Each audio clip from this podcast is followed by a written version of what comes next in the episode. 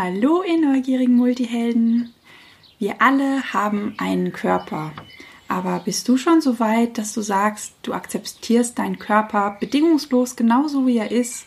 Würdest du behaupten, dass du deinen Körper vollkommen liebst oder hast du auch eher manchmal Gedanken wie, hm, ich bin ja ganz hübsch, aber die und die Stelle, die ist jetzt nicht so optimal geraten und eigentlich mag ich meinen Körper, aber er könnte schon fünf Kilo leichter sein und ja, die kleinen Zellulite, hm, ich weiß nicht, meine Nase könnte einen Ticken kleiner sein und die Fältchen um meine Augen vielleicht verschwinden, von den grauen Haaren möchte ich gar nicht erst anfangen. Liebst du deinen Körper bedingungslos? Ich habe heute einen wundervollen Interviewgast zu Besuch, die liebe Katrin Ismaier. Die Katrin ist Körperliebe- und Sexcoach und ihr habe ich Fragen gestellt, wie zum Beispiel, wie sie den Zugang zu ihrem Körper wiederbekommen hat, wie sie es geschafft hat, ihren Körper wirklich bedingungslos zu lieben, wie sie Frieden mit ihrem Körper geschlossen hat oder was sie vielleicht auch als Coach empfehlen kann, wenn man sich auf diesen Weg begeben möchte, mit wie man seinen Körper besser kennenlernen kann, wie man die Sprache seines Körpers anfängt, verstehen zu lernen, vor allem wie man Frieden mit dem eigenen Körper schließen kann. Die wichtigsten Dinge, die du wissen musst, um mit deinem Körper wieder in Einklang zu bekommen. Das erfährst du in der heutigen Podcast-Folge. Ich wünsche dir ganz viel Spaß und Freude und sage Let's Coach, deine Christina. Bist du neugierig, wissensdurstig und sprichst über vor Begeisterung? Hast du tausend Träume für dein Leben und weißt gar nicht, wo du zuerst anfangen sollst?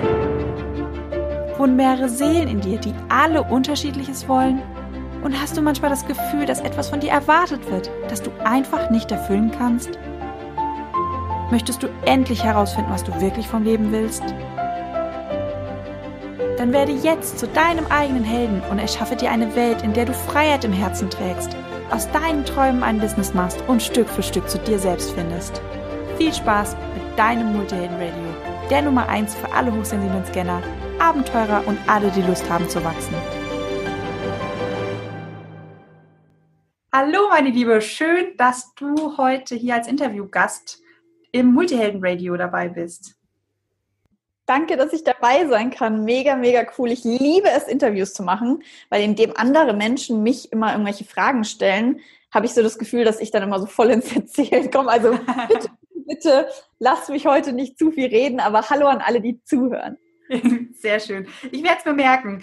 Ja, meine Liebe, ich verfolge dich ja schon etwas länger, eigentlich ähm, seit damals, als ich noch gar nicht selbstständig war, ähm, auf der D N X vor tausend Jahren gefühlt.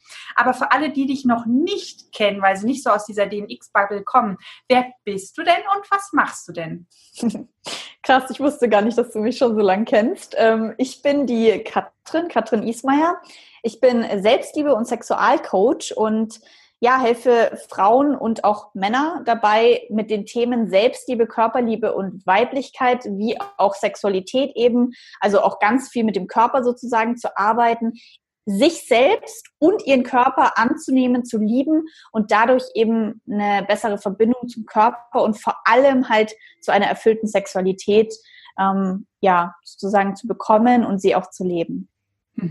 Jetzt merken ja diejenigen, die dich reden hören oder die auf Instagram folgen, sehr, sehr schnell, dass das so voll dein Thema ist, dass du da so voll mit Herzblut dabei bist. Voll. Deine Texte sind, ja, ja, also merkt man immer, also bei deinen Texten merke ich immer, das ist schon wieder so übergesprudelt an Leidenschaft und Herzblut.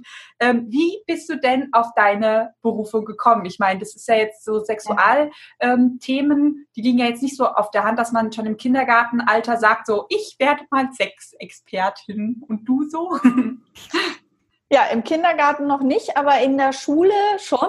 Also, um ehrlich, ganz ehrlich zu sein, also ich habe, ähm, glaube ich, so mit neun mein erstes Aufklärungsbuch bekommen. Mit sechs hat mir irgendwie eine Freundin zugezwitschert, wie denn eigentlich Sex funktioniert und dass die Babys doch nicht vom Storch kommen. Und ich fand das irgendwie schon quasi eigentlich mit sieben, acht schon total spannend, so dass irgendwie mit Freundinnen irgendwie Klamottensex ausprobiert wurde und dann eben mit neun ein Aufklärungsbuch auf meinem Tisch von meinen Eltern lag und ich das irgendwie durchstudiert habe und Stunden über Stunden mit Freunden darüber telefoniert habe und gesagt habe, hey, hast du das schon gehört und gelesen und ich lese dir das mal vor und ähm, dann irgendwie auch schon so mit vierzehn, fünfzehn, sechzehn irgendwie, äh, also ich war super früh pubertär und habe irgendwie mit zwölf schon meine eigenen ersten irgendwie Erfahrungen gemacht so und äh, dann immer schon im Teenageralter mit sechzehn irgendwelchen äh, Freunden Tipps gegeben, wie sie doch ihre Freundin besser befriedigen können und habe dann, weiß ich noch, damals mit sechzehn zu einem Kumpel gesagt,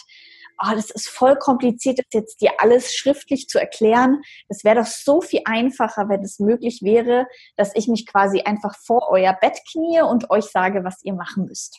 Mhm. Das habe ich damals quasi schon so ein bisschen gesagt, so nach dem Motto, wie cool wäre das, wenn ich euch das einfach live vor Ort erklären könnte. Und damals war mir natürlich noch nicht bewusst, dass das irgendwann auch mein realer Job sein wird. Mhm. Und äh, ja, genau, das hat sich natürlich alles dahin entwickelt. Also ich habe natürlich mit was ganz anderem angefangen. Ähm, ich habe damals mit Veganismus angefangen, habe über Selbstliebe geredet, über Body Positivity und habe mich dann erst eigentlich quasi so, ich sag mal, drei, vier Jahre, nachdem ich mit Social Media begonnen habe, angefangen wirklich zu trauen, auch über mein Leidenschaftsthema Sexualität zu reden. Ähm, weil einfach Sex echt so das ist, worüber mich eigentlich am meisten, am liebsten, am längsten unterhalte. Und dann irgendwann habe ich das mich eben auch getraut, auf Instagram, auf Social Media zu teilen. Und somit äh, ist es dann immer mehr so quasi in die Richtung gekommen, dass ich so dieser Leidenschaft mehr Ausdruck verliehen habe dadurch. Mhm. Jetzt finde ich super bewundernswert, dass die, also normalerweise ist dieses ganze Sex-Thema ja sehr schambehaftet, was ich auch bei mir gemerkt habe, weil immer wenn du ein Bild gepostet hast, war so eine Stimme von mir, die gesagt hat, das kannst du doch nicht machen. Was macht die denn da? Das, was denkt die sich denn dabei? Und die andere Stimme immer so, boah, Respekt, finde ich mega cool. Ich stehe hinter dir, feiere ich hardcore. Wie kommt's denn, dass du da so jegliche Scham verloren hast? Sehr gute Frage. Also ich war, wie gesagt, schon sehr früh sehr offen damit. Also ich würde jetzt nicht behaupten, dass ich das irgendwie von meinen Eltern mitbekommen habe, direkt so. Da wurde eigentlich nicht viel über Sex geredet. Aber ich bin, also ich bin aus Bayern irgendwie so ganz traditionell katholisch eigentlich aufgewachsen. Aber trotz alledem war zum Beispiel bei uns F K K total locker. Also F K K war bei uns in der Familie sowas total Normales. Also, dass man nackt ist, war für mich was Normales. Dass man dann mit Sexualität so offen umgeht, ich weiß nicht. Das war für mich auch so eine Art, also auch mal so ein bisschen Background zu geben, ähm, so nach dem Motto, wir dürfen manchmal auch aus unseren schwierigsten Zeiten unsere größten Chancen äh, erkennen. Also ich wurde in der Schule gemobbt. Und ähm, wollte immer zu den Coolen gehören, aber hab's nicht so recht getan.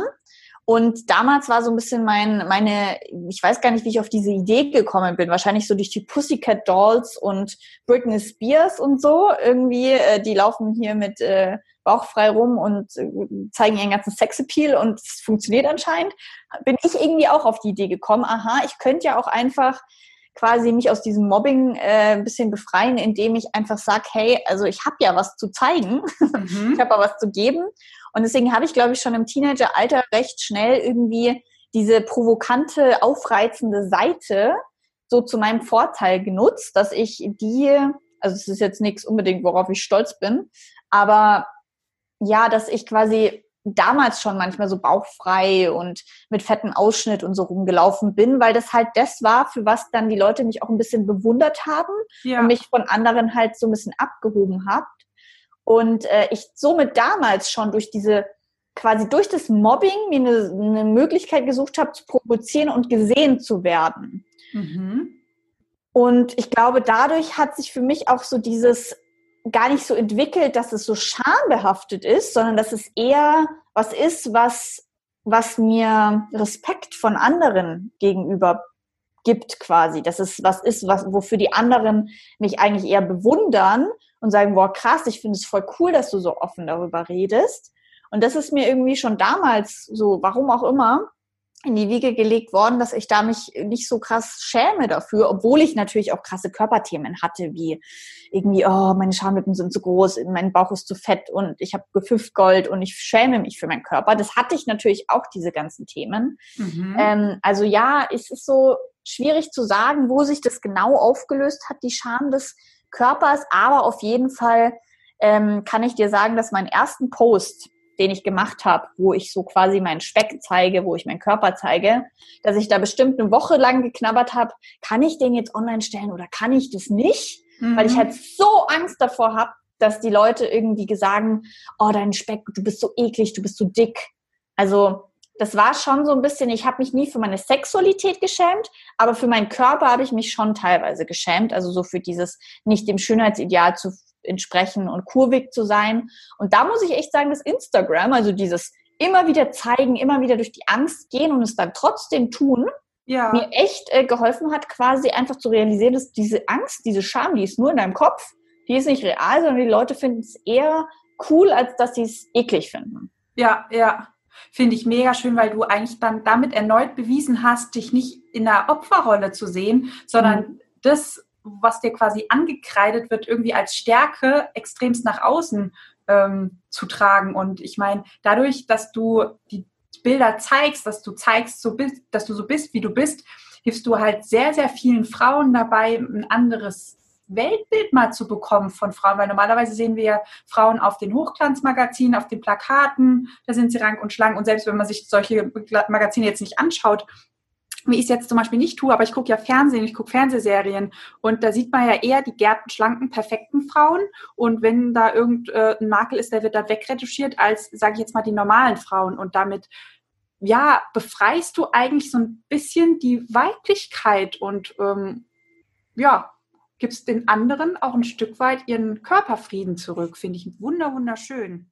Ja, also dieses sich zeigen, und wie gesagt, am Anfang war das für mich was ganz Schwieriges, mich auf Fotos zu sehen, aber ähm, weil ich eben nicht nur mich von perfekten Fotografen ablichten lassen habe und dann natürlich die perfekt bearbeiteten Bilder, und zwar auch nur die besten, bekommen habe, ja. sondern weil ich quasi Instagram auch so angefangen habe, dass mich mein Freund oder eine Freundin fotografiert und ich quasi meine eigenen Bilder aussortiere, anschaue, bearbeite, habe ich natürlich auch die ganz schlimmen, die irgendwie, ich will mich gerade auf Position bringen im Bett und äh, da schaut dann irgendwie hier da die Speckrolle raus und da. Also ich musste mich quasi auch lernen, so zu sehen. Und äh, das hat mir irgendwie, das hat so, war wie so eine Therapie, sich nicht immer zu versuchen, im besten Licht zu sehen, sondern auch mal wirklich die Realität zu sehen und sich dann auf so vielen Bildern immer und immer und immer und immer wieder zu sehen. Also nicht nur das Gesicht, sondern eben auch der Körper. Mhm. Das hat mir irgendwie so, also ich gebe da immer so den Tipp an, an, an meine Community und an meine Körperliebe-Klienten, so ähm, hör eben auf, so viel Werbung, Instagram, all diese Sachen, die dich triggern, anzuschauen, sondern versuch dir eine andere Realität zu erschaffen. Also klar, wir können es nicht komplett runterfahren, weil wenn wir an der S-Bahn stehen, dann ist da vielleicht mal ein Plakat von einer Frau, aber dann musst du halt vielleicht nicht extra hinschauen so, mhm. und dich reinziehen lassen, sondern schau weg. Mach auf deinen, mach dir auf gar keinen Fall irgendwie so einen, keine Ahnung, so einen mega perfekten Handy-Hintergrund, sondern mach dir einen Hintergrund mit deinem Körper oder deinem Sein, deinem Bild, und genauso auf Instagram entfolge all den Kanälen, die dich triggern und die dir jeden Tag eigentlich zeigen, was du nicht hast, sondern fang wirklich an, deinen Körper als das Normalbild zu sehen. Also das ist bei mir quasi im Gehirn passiert, dass ich sozusagen dadurch, dass ich mich so oft auf Bildern gesehen habe, plötzlich mein Körper zum realen Bild geworden ist und alle anderen, die auf Instagram und so weiter sind, eigentlich quasi von meinem Gehirn natürlich schon schön gesehen werden, aber quasi nicht als meine Realität. Meine Realität ist mein Körper, und deswegen gebe ich da auch immer den Tipp, versuch deinen Körper und, und dein, dein, deine Bilder von dir selbst einfach ganz oft irgendwo auf dem Handy, auf dem Hintergrund zu haben und dich immer ganz oft zu sehen, dich jeden Tag im Spiegel anzuschauen, damit du dich quasi an dein Spiegelbild gewöhnst sozusagen. Mhm. Finde ich einen wunder, wunderschönen Tipp und so eine tolle Ausgabe, die wiederhole ich gerne mal. Fang an, deinen Körper als Realbild zu sehen. Das mhm. finde ich, eine, finde ich einen ganz tollen Spruch. So gedanklich eingerahmt, so. Ja, wird ausgedruckt, hingehängt, perfekt. Wie hast du es denn jetzt geschafft, wenn du sagst, okay, Scham war nie auf dem Sexualitätsthema, sondern Scham war eher auf den Körperthemen. Wie hast du es sonst noch, außer jetzt mit Instagram, geschafft, dort in die Selbstliebe zu kommen? Also in der Körperliebe quasi? Genau. Mhm. Also das war ein langer Weg. Ich versuche es jetzt mal kurz zu fassen. Ähm, also ich habe wirklich jahrelang gedacht, ich muss irgendwie abnehmen, ich will Diäten machen, ich will eben Sixpack haben, ich will dünn sein, obwohl ich einfach seit der Pubertät eher so einen kurvigeren Körper habe. Nicht, weil ich jetzt irgendwie... weiblich, würde ich sagen. Ja, genau, kann man gut sagen. Genau, und, ähm, und als ich dann quasi vegan geworden bin, also nicht, dass das jetzt irgendwie mein absolutes Heilmittel war, aber das war bei mir schon so eine Art Wendepunkt, Äh, habe ich angefangen, weil ich dachte, oh, das wird jetzt die Idee, Diät, die mir den Sixpack macht, so. Und im, im Ende habe ich dann irgendwie aber verstanden, es geht eben gerade mehr um die Gesundheit. Also, dass ich mich gesund fühle, dass ich mich vital fühle. Ich hatte dann krasse Konzentrationsstörungen. Ich hatte echt so sehr viele Erschöpfungszustände, Eisenmangel et cetera. Mhm. Und dann habe ich irgendwie realisiert, okay, indem ich mehr Sport mache, für die Gesundheit und nicht fürs Abnehmen und indem ich mich gesund ernähre für die Gesundheit und nicht für den Körper, also nicht fürs Aussehen quasi, geht es mir besser. Also es kam dann dieser krasse Shift von, ich gehe ins Fitness und ich ernähre mich so, weil ich so und so aussehen möchte, zu, ich habe echt den Schmerzpunkt, dass es mir auch innerlich nicht gut geht und jetzt mache ich mal Sport und ernähre mich gesund, damit ich mich innerlich vital und gesund fühle. Und so hat sich für mich wirklich der komplette Fokus verändert, dass ich wirklich verstanden habe, es geht relativ wenig darum, wie du aussiehst im Außen, sondern mehr darum, wie es dir im Innen geht. Und das hat für mich wirklich alles transformiert, weil ich dann quasi in dem Moment, wo ich joggen gegangen bin oder ins Fitness gegangen bin, nicht gegangen bin, weil ich gesagt habe, oh, sonst werde ich zunehmen und hässlich aussehen, sondern weil es mir gut tut, weil ich mich danach frisch fühle, weil mein Gehirn funktioniert, weil ich danach wieder Konzentration habe. Und ich glaube, da ist ganz viel bei dem Thema Körperliebe so dieses Thema Motivation. Aus was für einer Intention und Motivation tust du was? Und in dem Moment, wo es nur darum geht, jemand anderen zu gefallen, ist es nicht für dich selbst. Mhm. Und ähm, ist auch nicht wert, also oder fühlt sich dann auch nicht stimmig an. Mhm. Das heißt, du bist quasi, äh, du hast die Themen damit gelöst, indem du immer mehr vom Außen ins Innen gegangen bist, immer mehr ins Gefühl gegangen bist. Also könnte man schon mhm. sagen, dass dein Gefühl der, ähm, der, der Auslöser dafür war, diese Themen immer mehr zu akzeptieren, weil du bei dir dadurch, also dass du durch die Gefühle bei dir ankommen konntest. Ja, auf jeden Fall, weil es halt wirklich, ich gemerkt habe, wenn ich immer nur diesen Kampf gegen mich führe, also du bist nicht so, wie du, wie ich dich haben will, also quasi wie als wäre mein Körper und ich zwei verschiedene Menschen mhm. und ich würde quasi einen Krieg zwischen beiden führen. Und ich sage meinem Körper ständig, du bist nicht richtig, du bist nicht so, wie ich dich möchte, sei mal anders. Und mein Körper sagt, fick dich, lass mich in Ruhe. So, ähm, hör auf, mich die ganze Zeit äh, wie so ein kleines Kind rumzuschicken und zu an mir rumzuzupfeln, sondern äh, akzeptiere mich doch. Und als ich für, wirklich verstanden habe, es kann ja gar nicht passieren, dass mein Körper sich so verändert, wie ich das möchte, weil ich ihn ja quasi eigentlich nur die ganze Zeit als Feind sehe, mhm. wird auch nichts passieren. Also quasi war meine erste Motivation zu sagen, ah, wenn ich vielleicht... wenn ich vielleicht mit meinem Körper in einer Freundschaft bin und sage, komm, ich liebe dich, ich bin mit dir befreundet, vielleicht wird er ja dann für mich abnehmen. Das war so meine erste Gedanke. Also so ein bisschen so äh, den Umweg zu nehmen, okay, ich werde jetzt mit meinem Körper einfach Freundschaft schließen und dann wird er schon genauso machen, wie ich das will. Geil, der erste Step, das war so, wichtiger. Genau, das waren so die ersten eineinhalb Jahre von Instagram. Da könnt ihr auch bestimmt noch irgendwo so unter eben so halbnackten Bildern noch so Texte finden, wo ich genau das sage, so nach dem Motto, ähm, ja, schließe Freundschaft mit deinem Körper und dann wird er automatisch natürlich abnehmen. Mhm. Das war so meine Überzeugung zu dem Zeitpunkt, als dass ich dann irgendwann verstanden habe, dass es so auch nicht funktioniert, weil es eigentlich auch nur quasi ein Austricksen ist, ja. Sondern ich echt verstanden habe, es geht darum, egal was, sich anzunehmen und nicht so ein Wenn-Dann-Erwartungsding daraus zu machen. Erst dann habe ich wirklich wahren Frieden quasi mit meinem Körper geschlossen und gesagt, hey, ähm, egal wie du, also eigentlich egal wie du aussiehst, ich liebe dich trotzdem. Und nicht, mhm. wenn du so und so aussiehst und wir Freunde sind, dann. Also das war wirklich auch nochmal der zweite Switch quasi. Und der hat mir echt totalen Frieden gebracht, dass ich echt sage, ich, ich kann jetzt noch so viel Sport machen, noch so viele Diäten machen. Ich, warum will ich eigentlich, dass ich dünner aussehe? Das ist doch Bullshit. Also ich bin so, wie ich bin und ich liebe mich so, wie ich bin. Und ähm, Und das war echt so, so ein befreiender Moment oder so eine befreiende Veränderung, die mir jetzt auch ganz viel Energie frei macht, wirklich für andere Themen, weil mich das wirklich jahrelang so gefesselt hat, dass meine ganze Aufmerksamkeit nur auf diesem Abnehmen, Abnehmen, Abnehmen war. Mhm. Ja, und deswegen bin ich da noch mehr dankbar, dass ich quasi mit meinem Körper in Verbindung bin und den wir- wirklich spüre und jetzt inzwischen auch auf ihn höre. Also es ist wie so, als hättest du die Stimme, also wie gesagt, stellt euch wirklich nochmal dieses Bild vor. Du und dein Körper steht voreinander als zwei verschiedene Personen und als hätten die quasi Freundschaft geschlossen. Und davor war es, wie gesagt, so, die Ich-Person war ähm, die, die sich über die Körperperson gestellt hat. Mhm. Und dann irgendwann haben die Frieden geschlossen. Jetzt stehen sie halt auf einer, quasi auf einer Ebene und hören sich gegenseitig wirklich zu und hören aufeinander. Und mein Körper hat auch was zu sagen und ich höre hin, wenn der mir was sagt, weil das mein Bauchgefühl, meine Intuition ist. Und das ist so ein schönes Gefühl, wenn man dieses Körperbewusstsein erlernt quasi.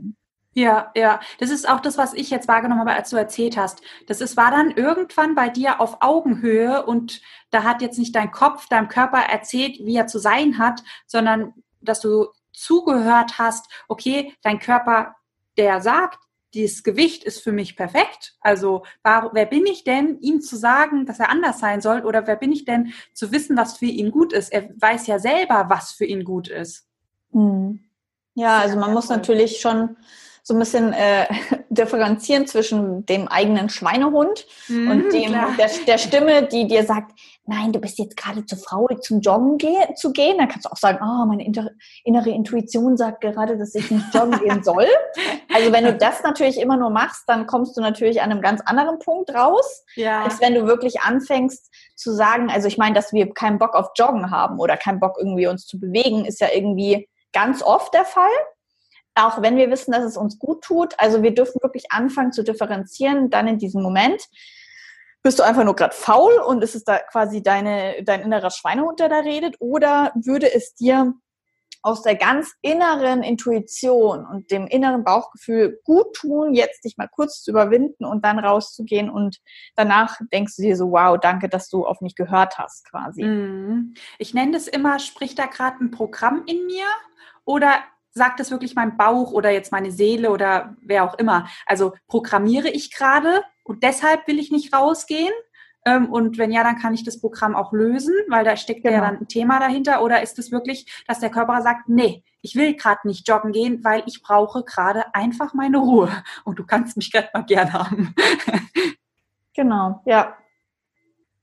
Sehr schön. Ja, ähm, was ich gemerkt habe in meinen Coachings, dass ganz, ganz viele ähm, den Zugang zu dem eigenen Körper verloren haben. Das kann an Themen liegen, da hatte ich eine Podcast-Folge zu gemacht, dass wir sechs bis zu sechs Generationen in unserer D N A abgespeichert haben. Dementsprechend ist in den meisten Menschen ähm, sowas wie Vergewaltigung ähm, oder Missbrauch verankert in der D N A, in dem morphogenetischen Feld. Ähm, Und dementsprechend ist ja auch der Zugang irgendwo blockiert, ähm, auch Sicherheit im eigenen Körper wieder zu fühlen, dass wir uns überhaupt trauen, rauszubekommen. Wenn du jetzt jemanden hast, äh, der so ein bisschen den Zugang oder auch das Körpergefühl einfach verloren hat, weil er sagt, es ist schön, dass ich auf meinen Körper hören soll, aber ich verstehe die Sprache meines Körpers nicht. Ähm, wie würdest du da vorgehen, dass dieser Mensch einfach wieder Zugang zu dem eigenen Körper bekommt? Hm. Ja, das sind natürlich, also je nachdem, was für eine Abstufung du jetzt hast oder welche, also welchen krassen Fall oder weniger krassen Fall du hast, ist es natürlich eine andere Sache oder würde ich jetzt anders rangehen, weil Vergewaltigung ist natürlich auch nochmal echt eine krasse Sache. Da reden wir wirklich von Trauma und wirklich auch all diesen Traumata in den Zellen des Körpers gespeichert. Aber grundsätzlich, ja, es sind in unserem Körper einfach super viele Emotionen gespeichert. Also deswegen finde ich ja diese Körperarbeit auch so wichtig. Mhm. Also wenn du einfach nur im Coaching nur redest und verstehst, aha, aha, aha. Ja, ja. Deutsche ist dann super im Verstehen und alles reflektieren. Und das muss ich auch ehrlich sagen, dass mich das in der Persönlichkeitsentwicklungsszene so ein bisschen oftmals, ja, wie soll ich sagen, anpisst, nervt, dass es oftmals so dieses ganz reflektierte Reden gibt, Aber mhm. das fühlen eben mir ganz ja, oft fehlt. Ich weiß, was du meinst. Ja, da fehlt dann die Seelenebene. Immer habe ich so das Gefühl, wir sind jetzt nur noch im Verstand. Ja, genau. Aber die Seele fehlt. Genau. Und äh, da finde ich eben die Körperarbeit so toll. Ähm, also ich liebe es, alles über den Körper zu machen und zu erfahren, weil ich sage immer, es muss, also so in meinen Coachings gibt es halt diesen Prozess oder auch in meinen Workshops diesen Prozess von ähm, Verstehen, Fühlen und Erfahren. Ähm, und dass man halt wirklich nicht nur im Verstehen bleibt, sondern auch weitergeht. Mhm. Und da ist halt eben diese, diese Arbeit mit dem Körper so wichtig. Und da sitzen natürlich auch ganz viele Frauen oder auch Männer in meinen Workshops und äh, Retreats zum Beispiel ähm, und sagen, ey, aber Katrin, schön und gut, ich fühle mich aber gar nicht. Und ähm, ja, und da geht's halt wirklich so darum, das ist nicht für jeden gleich, aber es gibt natürlich schon so ein bisschen so ein paar Tricks und Tipps, Ähm, wie man da rangehen kann. Also erstmal natürlich rauszufinden, ganz individuell, wo fühlst du dich denn? Also sich gar nicht zu fühlen, also das stimmt nicht. Jeder fühlt irgendwas. Mhm. Also auch wenn du nur sagst, ich fühle nichts, dann ist es ja auch ein Gefühl. Dann fühlst du ja auch nichts, genau. Genau, dann fühlst du ja Neutralität, Leere. Und dann fängt man erstmal quasi an zu, zu beschreiben, okay, also da gibt es so eine ganz tolle aus der Körperarbeit, so eine ganz tolle Meditation oder beziehungsweise Herangehensweise, mit dem ich ganz viel coache, wo man dann quasi sagt, aha, okay, Leere, hm, Neutralität. Wie fühlt die sich denn an? Und dann beschreiben die Leute mehr und dann auch wirklich über Kreativität zu gehen, also Farben, Formen, Bilder. Mhm. Also wir arbeiten ganz oft wirklich so ganz kindliche Bilder raus, also so ein Stein, okay, okay, und wie fühlt sich der Stein an? Ist der groß, ist der klein, hat der Löcher, was hat der für eine Form, wie sieht der aus, welche Farbe hat der? Mhm. Also das wird quasi dem Gefühl, auch wenn es nur ein Gefühl von Leere und Neutralität ist, geben wir dem trotzdem eine Art von Persönlichkeit. Und am Ende kommen wir dann nicht nur mit dem Stein, sondern plötzlich ist der Stein eben auch löchrig und der ist quasi wie ein Schwamm. Und dann frage ich, wo, wo ist der Stein? In welcher Umgebung ist der Stein? Ist der eher in einer Wüstenlandschaft oder ist, ist der eher im Wald oder in der Schlucht? Oder? Und darüber kommen wir dann wirklich an ganz große Geschichten im Körper ran. Das finde mhm. ich immer wieder erstaunlich, wie dann plötzlich durch so ein, ja, so ein Bild wir dann plötzlich irgendwie was aufbrechen im Körper, in, in, in der Emotion, weil wir eben den Körper durchscannen, also das ist quasi so, wie ich damit anfange, den Körper durchzuscannen, einen Bodyscan zu machen und während der Meditation quasi einfach mal zu schauen, wo im Körper sind welche Gefühle. Und glaub mir, also ich kann mir nicht vorstellen, dass im Körper, also da ist irgendwas, also ja, ja, ja. eine Verspannung in der Schulter, ein grummeliges Gefühl im Bauch, ähm, ein flatteriges Gefühl in der Brust, also irgendwas findest du in deinem Körper immer. Und wenn du daneben fragst, und was sagt die Verspannung dir? Wie fühlt die sich an? Hat die eine Farbe? Hat die eine Form? Und so weiter. Dann kommst du immer an Emotionen ran. Ja. Also das ist eigentlich garantiert. Ich glaube, es gibt wenige Leute, außer man versperrt sich dann und hat dann so einen inneren Widerstand dagegen, überhaupt an die Gefühle ranzugehen. Das ist jetzt nochmal ein ganz anderes Thema. Mhm. Ähm, es gibt natürlich auch Menschen, die haben sich so vor ihren Gefühlen versperrt, die haben dann so einen Widerstand und wollen dann da gar nicht ran. Ja, da läuft dann wieder irgendein Programm, ne? Genau. Und ja. äh, also das ist jetzt sehr komplex, das eben in so kurzer Zeit zu besprechen, aber um euch schon mal so ein bisschen so ein Gefühl zu geben, ähm, diese Ausrede, ich fühle nichts, die zählt bei mir nicht, weil jeder fühlt was, auch wenn es nur Leere und Neutralität ist. Und indem man wirklich über so ein paar Tools, Tipps und Tricks rangeht, gibt es immer was, was man sich da anschauen kann und fühlen kann. Und ähm, ich gebe dann auch oft, oft den Tipp oder so ein bisschen das Bild, ähm, was für, also auch so ein bisschen darüber zu kommen, was für Filme schaust du denn gerne? Also zum Beispiel Liebesfilme. Mhm. Sagt sie, ja, ich liebe, ja, doch, ich mag schon gerne so Drama-Liebesfilme. Dann sage ich, aha, spannend, also magst du ja doch solche Gefühle. Also zum Beispiel Menschen, die irgendwie keinen Bock auf Drama haben oder die keine Lust haben, traurig zu sein und sagen, ich will das gar nicht fühlen, dann sage ich, ja, aber warum schaust du dann eigentlich Dramafilme? Warum ja, schaust du dann eigentlich gut. Liebesfilme? Weil anscheinend macht es dir ja Spaß, die zu fühlen. Aber dir macht es anscheinend Spaß, die zu fühlen, die gar nichts mit, also in dem Moment, wo du weinst bei einem Film, hat es immer auch was mit dir zu tun. Mhm. Also es ist natürlich einfacher, seine Emotionen darüber auszudrücken, weil es nicht seine eigene Geschichte ist. Aber irgendwas triggert einen, ja, und dann weint man. Und jeder, der Liebesfilme schaut, kann mir eigentlich gar nicht erzählen, dass er Drama oder, oder Verliebtheit oder Trauer oder solche, solche Gefühle richtig schei also schlimm oder scheiße oder gar nicht fühlen will, weil sonst würde er diese Filme ja gar nicht anschauen. Und darüber kann man zum Beispiel auch gehen. Was, was für Filme schaust du gern? Was für Serien schaust du gern? Was sind Momente, ähm, die du immer gerne wiederholst, was du gerne machst? Und darüber zu kommen, aha, okay, spannend, was findest du denn an diesen Gefühlen, die du dort fühlst, während du den Film schaust? Was findest du da an, an denen eigentlich cool? Warum machst du das immer wieder? Mhm. Also das wäre auch noch so ein Tipp, so ein bisschen ähm, über solche Umwege dich zu reflektieren. Ja, super. Finde ich mega wertvoll, vor allem für Multihelden mit Gefühlen und Bildern zu arbeiten, ähm, ist ja immer auch so ein bisschen unser Zugang, weil wir ja meistens sehr visuell und kinästhetisch unterwegs sind. Ähm, finde ich eine klasse Selbstcoaching-Übung, auch einfach mal ähm, die Augen zuzumachen und mal reinzufühlen, okay, was nehme ich denn jetzt als erstes wahr? Was will denn in meinem Körper wahrgenommen werden? Und wenn wir dann was wahrnehmen, dann zu gucken, okay, ähm, was hat das eine Farbe, hat das eine Form, ähm, um einfach mal dieses Gefühl überhaupt erstmal kennenzulernen und nicht immer gleich mit dem Ansatz, okay, du bist da, du störst, du willst gelöst werden, du sollst weggehen, sondern erstmal äh, den ersten Step zu gehen und zu sagen, okay, ich nehme jetzt einfach dich mal wahr. Ich gucke dich jetzt einfach mal an und ne- sage dir, hey, du bist da, ich sehe dich. Punkt. Genau. Also was dann da im nächsten Schritt damit passiert mit diesen Gefühlen, ist dann die nächste Sache. Ja. Aber eben halt erstmal zu sagen, ich fühle was und ich lerne diese Gefühle kennen. Ich bin sogar fähig, die möglicherweise ein bisschen zu benennen. Ähm, auch ein Tipp zum Beispiel, den ich immer wieder gebe, mach dir irgendwie Musik an. Also wenn du zum Beispiel ein auditiver Typ bist, such dir Musik raus, die dich in gewisse Stimmungen verwandeln quasi.